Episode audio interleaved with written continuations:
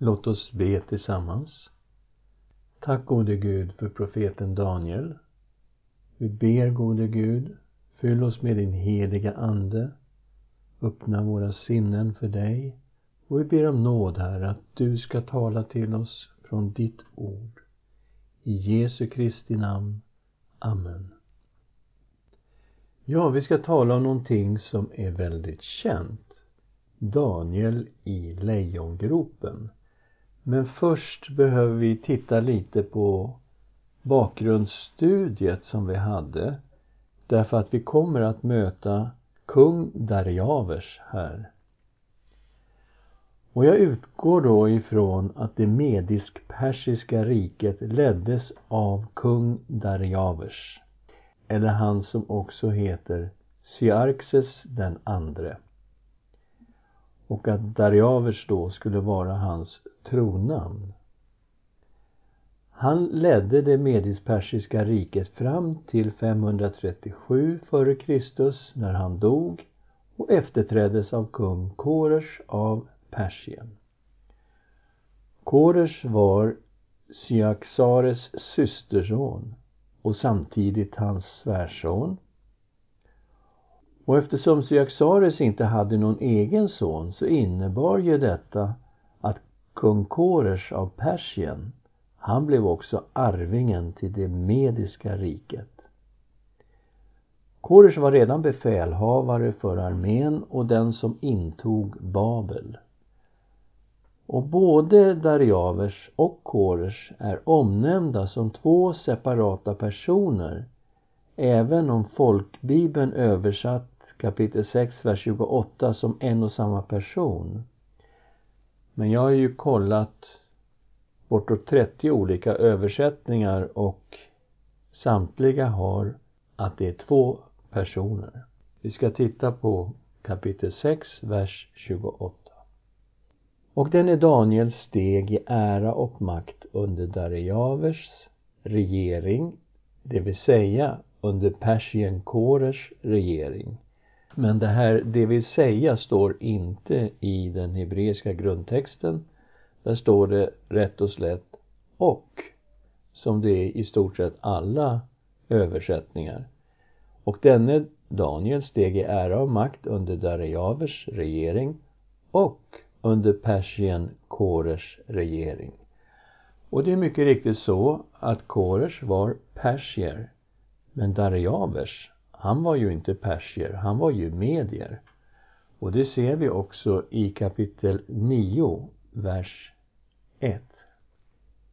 I Darejavers första regeringsår, han som var son till Ahasveros och av medisk släkt, men hade blivit kung över kaldéernas rike.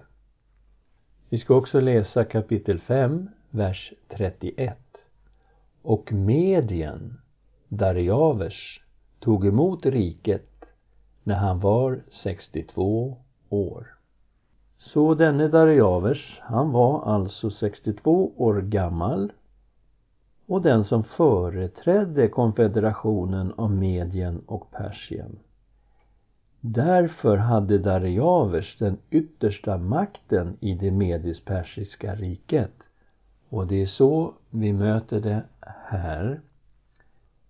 Och Darjavers är ju inte heller framställd i Daniels bok som den som intog Babel. Och det såg vi ju i kapitel 5, 31 och medien Darjavers tog emot riket när han var 62 år. Så i kapitel 6 finner vi Daniel i lejongropen, vers 1 till 28. Och vi finner att Darjavers satte Daniel som en av tre förstar över 120 satraper. Vi läser vers 1 och 2. Darjavers fann det lämpligt att sätta 120 satraper över riket för att de skulle finnas överallt i riket. Över dem satte han tre förstar och en av dem var Daniel. Inför dem skulle satraperna avlägga räkenskap så att kungen inte skulle lida någon förlust. Och det visade sig då att Darjavers var väldigt imponerad av Daniel och han funderade på att sätta honom över de andra förstarna också. Och de börjar ju se Daniel som ett hot och tänkte ut en mycket slug plan. Vi läser vidare, vers 3. Men Daniel utmärkte sig framför de andra förstarna och satraperna för han hade en ande utan like och kungen övervägde att sätta honom över hela riket. Då försökte de andra förstarna och satraperna finna något att anklaga Daniel för i det som gällde riket. Men de kunde inte finna något att anklaga honom för eller något brottsligt hos honom eftersom han var trogen i sin tjänst. Det fanns varken försumlighet eller ohederlighet hos honom. Då sa männen, vi lär inte hitta något att anklaga den där Daniel för ifall det inte gäller hans gudsdyrkan. Därefter skyndade förstarna och satraperna iväg till kungen och sa till honom Må du leva för evigt, kung Darjavers. Rikets alla förstar, guvernörer och satraper, rådsherrar och ståthållare har enats om att det bör antas en kunglig förordning och utfärdas ett påbud den som under 30 dagar tillber någon annan gud eller människa än dig, o konung, ska kastas i lejongropen. Så utfärda nu, o konung, ett påbud och sätt upp en skrivelse som efter Mediens och Persiens orubbliga lag inte kan återkallas. Men eh, kung Darjavers tyckte ju nog att det här var ett väldigt bra förslag. Att man inte skulle tillbe någon annan än honom under 30 dagar. Så kung Darjavers gjorde så och lät sätta upp ett skriftligt påbud. Och precis som vi såg i kapitel 3 när det gällde de tre männen i den brinnande ugnen så stod nu Daniel inför dödsstraff om han skulle tillbe Gud på samma sätt som han alltid gjort. Och vad gör Daniel då? Vers 10. Så snart Daniel fick veta att skrivelsen var uppsatt gick han in i sitt hus. På övervåningen hade han fönster öppna i riktning mot Jerusalem. Där föll han ner på sina knän tre gånger om dagen och bad och tackade sin Gud precis som han tidigare brukat göra. Han var alltså villig att riskera sitt liv för att vara trogen Herren. Och vad är det som händer? Jo, Daniel blir tagen på bar gärning. Vers 11. Då kom männen instormande och fann Daniel i färd med att be och åkalla sin Gud. De gick då till kungen och frågade honom om det kungliga påbudet. Så först ville de binda honom vid det han själv hade beslutat.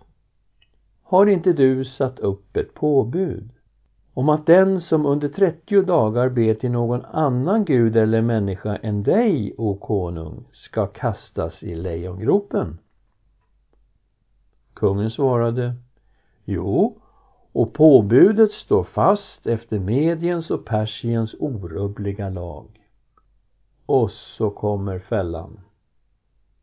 Då sa de till kungen Daniel, en av de judiska fångarna. De sa inte Belteshazzar, han som är förste, utan de sa Daniel, en av de judiska fångarna, har varken tagit hänsyn till dig eller det påbud du utfärdat utan ber sin bön tre gånger om dagen. Oj. När kungen hörde det blev han djupt bedrövad och bestämde sig för att rädda Daniel. Ända till solnedgången ansträngde han sig för att finna en utväg och rädda honom. Och då anade ju de här männen lite oråd för de såg ju vad kungen försökte göra vers 15. Då skyndade männen in till kungen och sa till honom, vet, o konung, att det är Mediens och Persiens lag att de påbud och förordningar som kungen utfärdar inte kan återkallas. Ja, då stod kungen inför faktum. Vers 16. Då lät kungen hämta Daniel och kasta honom i lejongropen. Och kungen sa till Daniel, må din Gud, som du ständigt dyrkar, rädda dig. Och man bar fram en sten och lade den över gropens öppning. Och kungen förseglade den med sitt eget och stormännens sigill för att inget skulle kunna ändras i det som hände med Daniel. Sedan gick kungen hem till sitt palats. Han fastade hela natten och lät inga kvinnor komma inför sig och han kunde inte sova. På morgonen när det ljusnade steg kungen upp och skyndade till lejongropen. När han kom i närheten av gropen ropade han på Daniel med ängslig röst. Han sa Daniel, du den levande Gudens tjänare, har din Gud som du ständigt dyrkar kunnat rädda dig från lejonen? Tydligen var han helt öppen för att Daniels Gud skulle kunna göra sådana under. Då svarade Daniel kungen Må kungen leva för evigt. Min Gud har sänt sin ängel och stängt lejonens gap så att de inte skadat mig. För jag är utan skuld inför honom. Och jag har inte heller gjort något fel mot dig, och konung. Då blev kungen mycket glad och befallde att man skulle ta upp Daniel ur gropen. När han hade tagits upp kunde man inte se någon skada på honom eftersom han hade litat på sin Gud. Och hur gick det då med de som hade smitt ihop den här lömska planen? Ja, de straffades på det värsta tänkbara sättet. Sedan lät kungen hämta männen som hade anklagat Daniel och han lät kasta dem i lejongropen med deras barn och hustrur. Innan de ens hade nått botten i gropen överföll lejonen dem och krossade alla deras ben. Oj, vilket fruktansvärt dödsstraff de praktiserade på den tiden. Därefter lät kung Dariavers skriva till alla folk och stammar och språk som fanns över hela jorden. Och vi har mött det här tidigare att kung Nebukadnessar också skrev ett budskap som rörde huvudtemat i Daniels bok, nämligen den suveräne guden och hans eviga rike. Och här kommer det igen ifrån kung Darjavers. Vi har också tidigare nämnt om det här med att det fanns ett missionsuppdrag på Israels folk. Och det har att göra med det förbund som Gud gjorde med Israels barn vid Sinai berg. Vi läste om det i Andra Mosebok kapitel 19, vers 5 och 6. Hur Gud sa att han gjorde Israel till ett prästfolk bland alla folk på jorden. Och det är ju ett uttryck som inte är så tydligt att de skulle vara ett prästfolk bland alla folk på jorden. Men om man utgår ifrån prästens uppgift i Israel så var en av uppgifterna att prästen skulle undervisa folket om Herren och hans vägar. Och i så fall så låg det ju ett missionsuppdrag på Israel att de skulle föra ut kunskapen om Herren bland folken. Och vi ser att det funkade inte sådär jättebra genom Gamla Testamentet.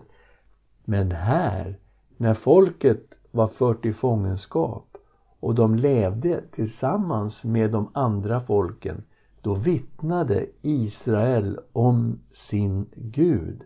Och i Daniels bok möter vi det flera gånger Och här är typexempel på detta. Vi läser från vers 25. Därefter lät kung Darejavers skriva till alla folk och stammar och språk som fanns över hela jorden. Jag önskar er fred och framgång. Härmed befaller jag att man inom hela mitt rikes område ska bäva och frukta för Daniels Gud. För han är den levande guden som består för evigt. Hans rike kan inte förgöras. Hans välde har inget slut. Han befriar och räddar. Han gör tecken och under i himlen och på jorden. Och han har befriat Daniel ur lejonens våld. Och här ser vi ju huvudtemat i Daniels bok igen. Den suveräne guden och hans eviga rike. Och det här med det eviga riket, det mötte vi i det andra kapitlet, i det tredje kapitlet, i det fjärde kapitlet och här möter vi det igen i det sjätte kapitlet. Han är den levande guden som består för evigt. Hans rike kan inte förgöras och hans välde har inget slut. Ska vi be tillsammans. Tack levande Gud för att det står här att du är den levande guden. I jämförelse med alla avgudarna så är du den levande guden. Tack för det under som du gjorde med profeten Daniel. Och tack Herre att du befriade honom ur lejongropen. Tack att du också är vår Gud och du befriar oss gång på gång. Du är vår frälsare, Herre Jesus Kristus, i livet, i döden, i uppståndelsen, i himmelsfärden. Och vi tackar dig för att du är den levande guden som består för evigt. Och ditt rike kan inte förgöras och ditt välde har inget slut. Och Herre Jesus Kristus, vi bekänner dig som vår kung, som kungen i Guds eviga rike. I Jesu Kristi namn. Amen.